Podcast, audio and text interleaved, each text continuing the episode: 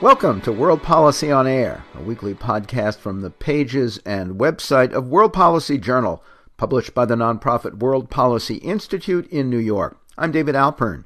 In this week's program, posting February twelfth, twenty sixteen, we talk with Mexican journalist and historian Ángel Gurría-Quintana about the myths and realities of Latin American identity and unity. His article in the new W P J Winter twenty sixteen issue, cover theme Latin America on Life Support, is headlined Imagining Eden.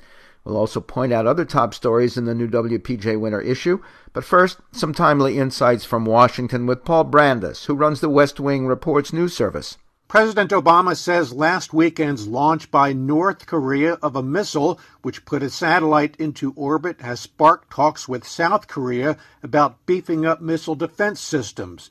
In an interview with C B S, Obama says he was not surprised by the launch itself. This is something that we've anticipated. We've seen a pattern of behavior over them. They're not very good at feeding their people, uh, but they invest a huge amount Uh, in their weapons systems. The U S may now install what's known as THAAD for Terminal High Altitude Area Defense, a missile system that would help protect South Korea and the twenty-six thousand five hundred U S soldiers that are stationed there. That in turn has irritated China. The North Korean launch has become an issue in the presidential campaign with at least one candidate, Jeb Bush, the former Republican governor of Florida, calling for a preemptive attack on North Korea if necessary. Just weeks after December's landmark global warming accord, a big win for the White House, the Supreme Court has thrown a wrench into the deal by halting U S enactment of it until legal challenges have run their course. Already, other big countries like China are asking whether America can keep its word. The U S is the world's biggest producer of carbon emissions on a per capita basis. In absolute terms, though, China is. And with the Summer Olympics in Rio approaching, the U S is warning visitors to be careful about the Zika virus. Women who are pregnant or thinking about getting pregnant should think twice about traveling to Brazil. The World Health Organization has declared a global emergency over Zika. The White House is now seeking nearly two billion dollars from Congress to combat the virus, which is now shown up here in the U S. For World Policy on Air, I'm Paul Brandus at the White House.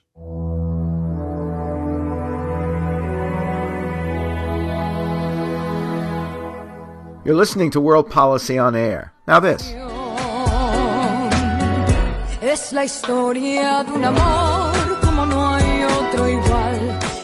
Spanish vocalist Natalia Jimenez singing History of a Love, one of Latin music's most timeless boleros, according to the U S magazine Billboard. Penned by Panamanian composer Carlos Eleta Almaran, it was initially popularized by Cuban singer Leo Marini, and then taken further by Libertad Lamarque of Argentina, who also starred in the Mexican film of the same name. All in all, a kind of cross-border confluence and harmony, pardon the pun, that has never been as true of life among the nations of Latin America as many outsiders would like to believe. Indeed, the first Europeans there thought they had found the real-life Garden of Eden, according to the article headlined Imagining Eden in the Winter twenty sixteen issue of World Policy Journal. The author is Ángel Gurría-Quintana, a Mexican historian, journalist, and literary translator, now based in Cambridge, Great Britain. And we talked recently about Latin America's multiple images and realities for this podcast. Ángel Gurría-Quintana, welcome to World Policy on Air. Thank you very much for having me, David. Tell us first about the initial reaction of European explorers, starting with Columbus. Well, it's very interesting. Even before Columbus, Europeans were already expecting to find some kind of earthly paradise somewhere across the ocean, uh, always kind of just on the edge of their maps. Um, so when they did make their first landfalls, when Columbus arrived in the Caribbean islands, and then uh, subsequent travelers uh, made it onto the continent's mainland, it's not surprising that they thought this must be the place. And so in fourteen ninety-three, Columbus wrote a letter to the King and Queen of Spain, who of course had sponsored his first voyage, and he said in his letter that the islands he discovered were so beautiful and their natural riches were so abundant and the climate was so sweet and the natives were so mild-tempered that this must be very close to the earthly paradise. I'm quite sure that he was really exaggerating a bit to impress the sponsors of his expedition, but it must have struck a chord back home because this is what people hoped to find. And you said uh, you also quote some views from the seventeenth and nineteenth centuries. Yes, well, um, there are several examples of people in later centuries trying to prove that the region was indeed the site of earthly paradise. Uh, Later on, uh, for North American colonists, this sort of blends into the idea of a promised land, which is sort of very powerful. But talking about Latin America, for instance, there's um, uh, an Argentine lawyer, Antonio de Leon, who in the seventeenth century published a book in which he was trying to prove that the four South American rivers, the Plata, the Orinoco, Magdalena, Amazon River, um, that these four great rivers were in fact the four rivers mentioned in the Old Testament that used to run out of Eden. Um, I don't know how that would work geographically. He, he also said that, you know, in, in that case, the forbidden fruit was probably not an apple. It must have been a banana. um, who knows about that?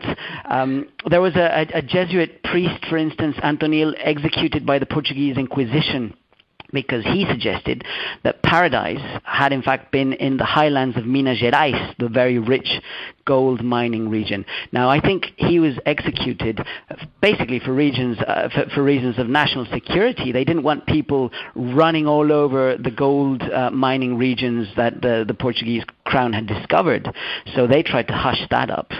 But this goes all the way to the nineteenth century, where even in the age of uh, natural discoveries, uh, even after Humboldt, uh, you still get people like an American philosopher, a gentleman called William James, who in the eighteen fifties argued that in Brazil he'd found the original seat of the Garden of Eden. So you can see what a powerful idea this is.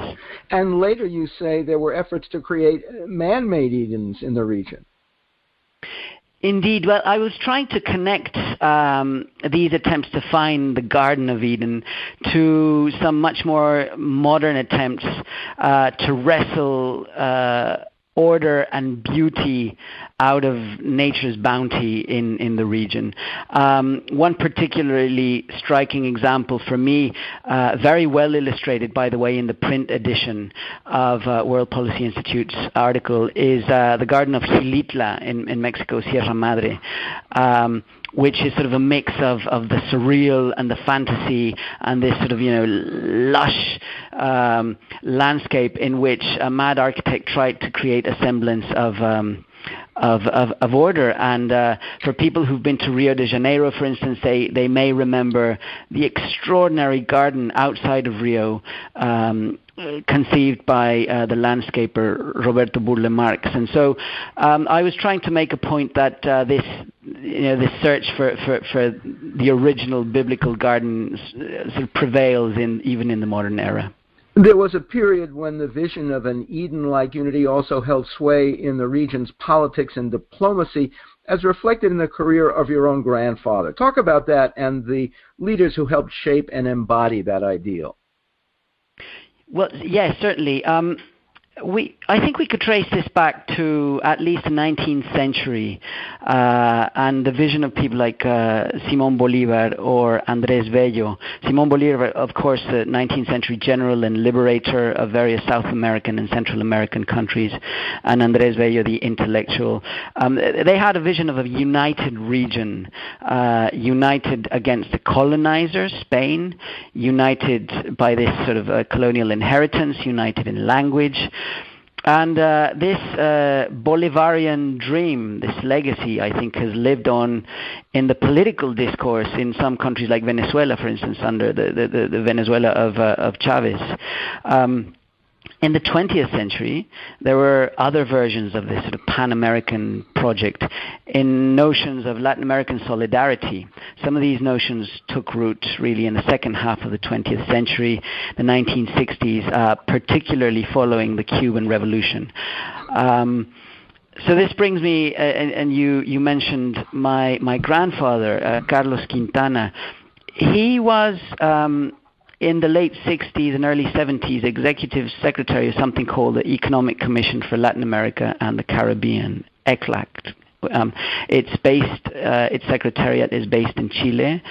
And uh, my grandfather was uh, working for ECLAC at a time when these ideas of economic integration in Latin America were still very much in vogue. Um, at the time, uh, ECLAC was sort of under the sway of uh, very influential economists who had also been executive secretary, a gentleman called Raúl Prebisch, who is widely considered to be Latin America's sort of John Maynard Keynes in advocating things like building up domestic markets and so on. But over recent years, you found it more and more difficult to see a common Latin American identity. True. Um, just to go back to the point about Raúl Prebisch, I think one thing that's happened is that this line of thinking, this idea of sort of economic integration, um, has become slightly unfashionable, or became slightly unfashionable in the later part of the twentieth century, when you, there was what you could call sort of a neoliberal turn. Um, now, as an observer of Latin America rather than an economist, um, it's become fairly obvious to me that, yes, we share a history of colonialism and uh, sort of oppression. Yes, we share a language, generally speaking, uh, no pun intended, uh, but um, culturally there are quite significant differences. And I really think that it's these differences that ought to be celebrated, and to me it's the differences that make Latin America more interesting as a region. Let's look at some particular factors for these differences and disunity and some particular countries, starting with Mexico and the comment of former President uh, Porfirio Diaz. Yes. Um, well, Diaz uh, was a Mexican president at the end of the nineteenth century who managed to remain president for the best part of thirty years. Uh, until he was unseated by uh, a revolution in the early part of the twentieth century. And there's a phrase that's attributed to him, though this is disputed, but um, it is thought that he was the one who said, "Poor Mexico, so far from God and so close to the United States." Now, like all good catchphrases or cliches, um, it is not entirely correct, although there's a seed of truth to it. Uh, but it's it's a good one because it captures in a few words some of the dilemmas faced by a country like Mexico, which is um, closer to its Latin American neighbors to the south culturally, but has to contend with a very large neighbor sitting north of the border. And the issue for Brazil, as you see it, beyond the fact that it's, I guess, the only country with Spanish is not its major language. Indeed. Well, uh, Brazil's history makes it quite unique in the region. Uh, of course, it was colonized by the Portuguese.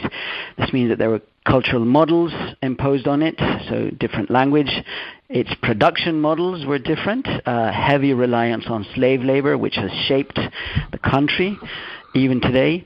And its political models were different. So while Bolívar and Andrés Bello were laying down their plans for Pan-American unity on a republican model, Brazil was carving out its own very unique path and was enthroning an emperor. And so it's hardly surprising that Brazil remains such an outlier in terms of uh, areas like foreign policy. They certainly like to do things their own way. Uh, talk about the way trade often pulls the region apart instead of tying it together, as in many other places. Well, trade is, um, this is a point I make in, in the article, often invoked as an instrument for regional integration. In practice, however, what we've seen over the past few decades is the emergence of competing trade blocs. So you have these efforts such as, you know, setting up Mercosur in the southern cone, or Mexico trying to integrate with the U S and Canada through NAFTA, the North American Free Trade Agreement.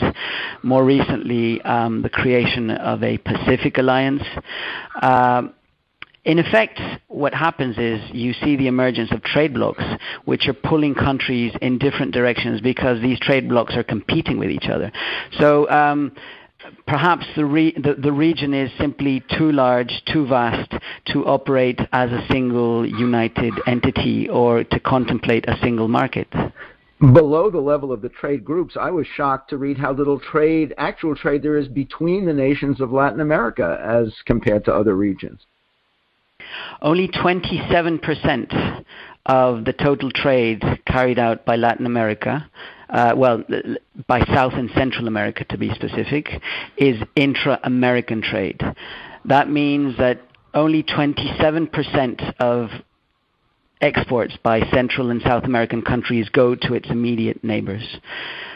Compare that to what happens in Europe, where the figure is closer to sixty-three percent, obviously a very strongly integrated European market, uh, or even with Asia, where the figure is closer to fifty-two percent.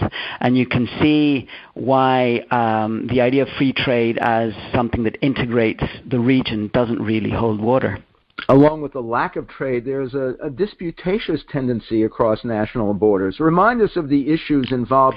Uh, there are a number of uh, border tensions in the region. Some of them are historic, some of them are more recent. Uh, Venezuela and Colombia, for instance, uh, recently had a flare-up where Venezuela unilaterally decided to close a part of its border.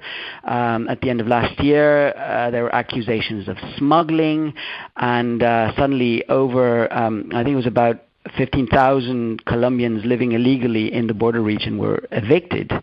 So uh, this has led to some um, turmoil there. Uh, but you have other places where there's some very old disputes. Uh, Guyana and Venezuela, for instance, um, they've they've been arguing over borders, but this was recently reignited by the discovery of oil, so uh, something goes back to the nineteenth century is suddenly reignited. Uh, so these things don't just fade away. Um, I think about Bolivia and, and Chile. They've had a long dispute over access to the sea.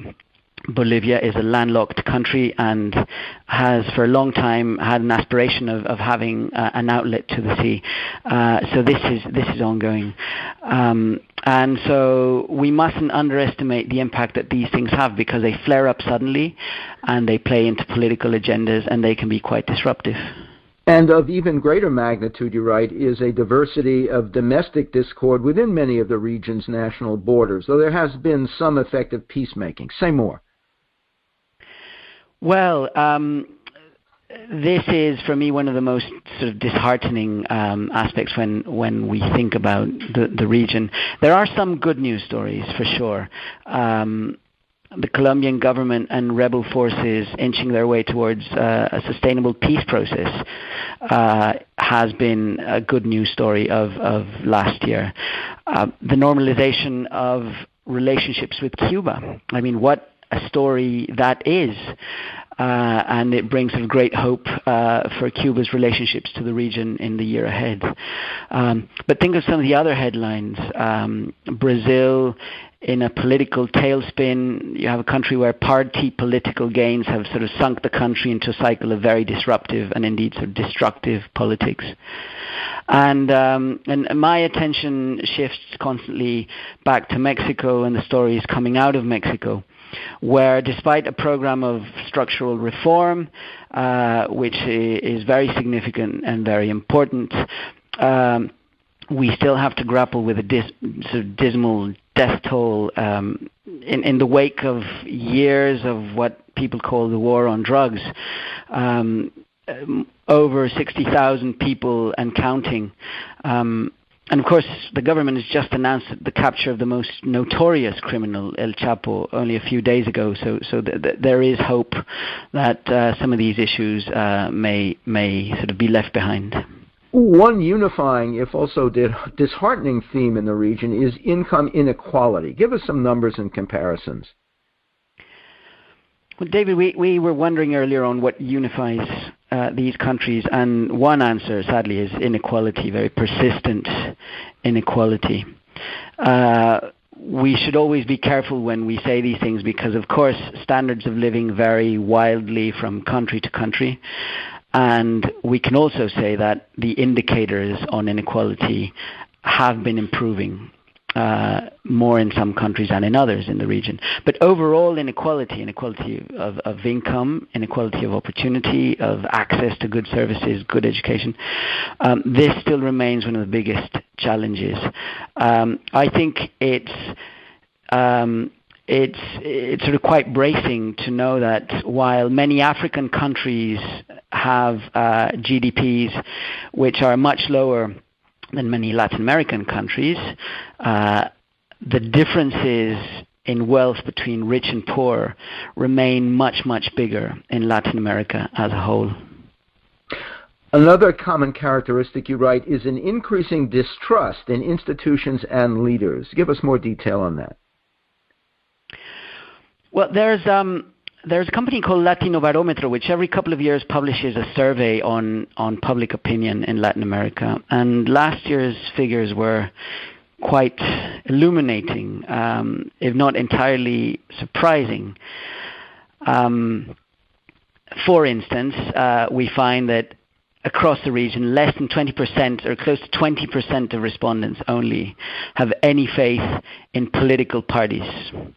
Uh, not entirely surprising, but still uh, quite shocking. Um, this is only marginally uh, lower than the number of people who believe that their parliaments are any good. Um, and let's not just look at the numbers, but sort of the direction of the numbers. So today, thirty-four percent of people across Latin America say they trust the state. Uh, so that's very low. But this is like, well, this is down from forty-two percent the last time they did this. So you can see that the tendency is towards general distrust. Um, there is uh, th there's a great tendency, uh, so, so like thirty-seven percent of people uh, say they're satisfied with democracy, uh, again down from close to forty-three percent last time. So this is, to me, one of the um, most striking and slightly alarming figures.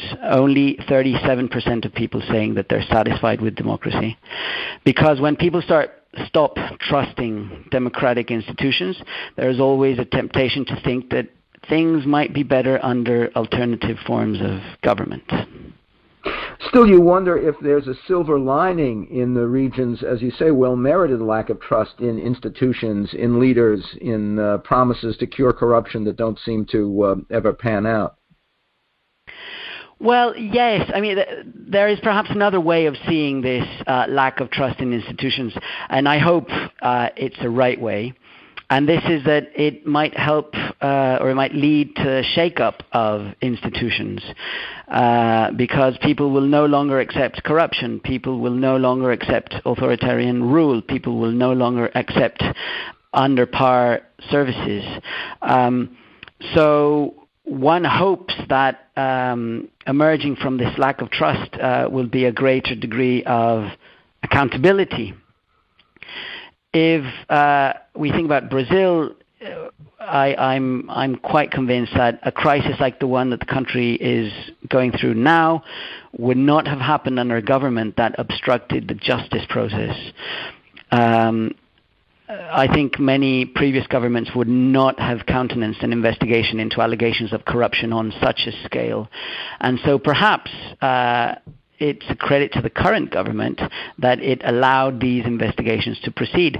So um, I guess the flip side of lack of trust is, we hope, a move towards uh, greater degrees of accountability. And you do uh, find other promising signs, one of them embodied in a photograph out of uh, Chile's uh, most recent presidential inauguration.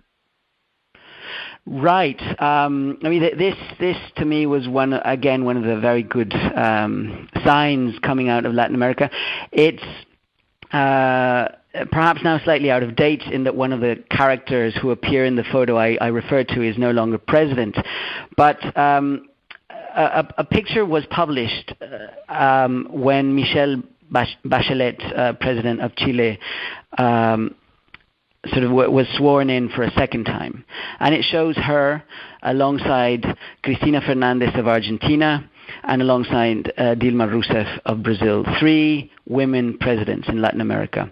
Uh, on the Twitter sphere, on, you know, in, in, in the world of memes, this was very quickly um, sort of juxtaposed to a picture taken several decades earlier, where you had the, the, the presidents of all th the same three countries, who were all uh, military generals, uh, these doddering old generals who, who were terrorizing their countries.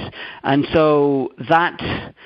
Um, that process from having um, military governments uh, led by by these old generals to having um, you know three young, active, dynamic women leading the same three countries. That, to me, speaks volumes. It's quite remarkable. Whatever your politics are, uh, whether you agree or you disagree with uh, Cristina Fernandez and Dilma Rousseff and Michelle Bachelet, that, to me, is, is a sign of true progress. You also note with some irony that Adam and Eve's expulsion from Eden was the price for eating from the tree of knowledge, while a new quest for knowledge might be leading Latin America to a better, if not idyllic, future. Talk about investment in science and education today. Well, um, Latin American investment in science and education still lags far behind many countries. Uh, on average, it's close to zero point five percent of G D P uh, for the region. Compare that to two point five percent average uh, for O E C D countries and their investment in science and innovation. Um, uh, countries like Korea, which a decade ago had indicators very similar to Mexico's, now that figure is much, much higher indeed. Um, but there is no question, and uh, governments in the region have acknowledged this, that science and innovation is key to regional development, as is indeed uh, greater cooperation in the region in science and innovation. In this, uh, Brazil has been leading the way. For decades now, they have one of the one of the sort of uh, most powerful research councils um, in the state of Sao Paulo, and uh, they are building up uh, research capacity in the rest of the country. Um, and Mexico, Chile, and Colombia are certainly following suit, and all have committed very significant resources to uh, science and innovation, which they acknowledge rightly is uh, the way to solve some of those countries' development problems. So given all the regional problems and prospects, uh, advantages and disadvantages of the global marketplace, uh, uncontrollable pressures from economic dysfunction in China, uh, tanking oil prices worldwide, what do you see ahead for Latin America in whole or in its various parts? Well, um, I think in its various parts would take us uh, uh, sort of, you know, the rest of the day, because every t different countries have uh, will face different challenges. But if, if we think of the region as a whole, as you have been doing in this latest issue of uh, of, of the magazine, um, I, for me, inequality and governance remain the great challenges. And as long as countries in the region don't get to grips with those two issues, the region will continue to be at a disadvantage in the global marketplace and in the community of nations more, more widely. Um, I am a keen observer, and I'm, I'm very interested in the ways in which the region uh, more and more is exerting what we could call its soft power. Um, I'm interested in how countries in the region are emerging not necessarily as economic powerhouses, but as cultural and educational powerhouses. So how these countries are turning into knowledge economies which will be known for their research excellence, and how some of these countries are coming to be known for their world-class output in the arts and in culture. And I think you only have to see the latest Oscar list and um, and the film uh, directed by a Mexican, Alejandro González Iñárritu, sort of sweeping the board with nominations to see what I mean. Ángel Gurría-Quintana, thank you. It's been a real pleasure. Thank you very much, David. Ángel Gurría-Quintana is a Mexican historian, journalist, and literary translator now based in Cambridge, Great Britain. His article in the winter twenty sixteen issue of World Policy Journal is headlined "Imagining Eden."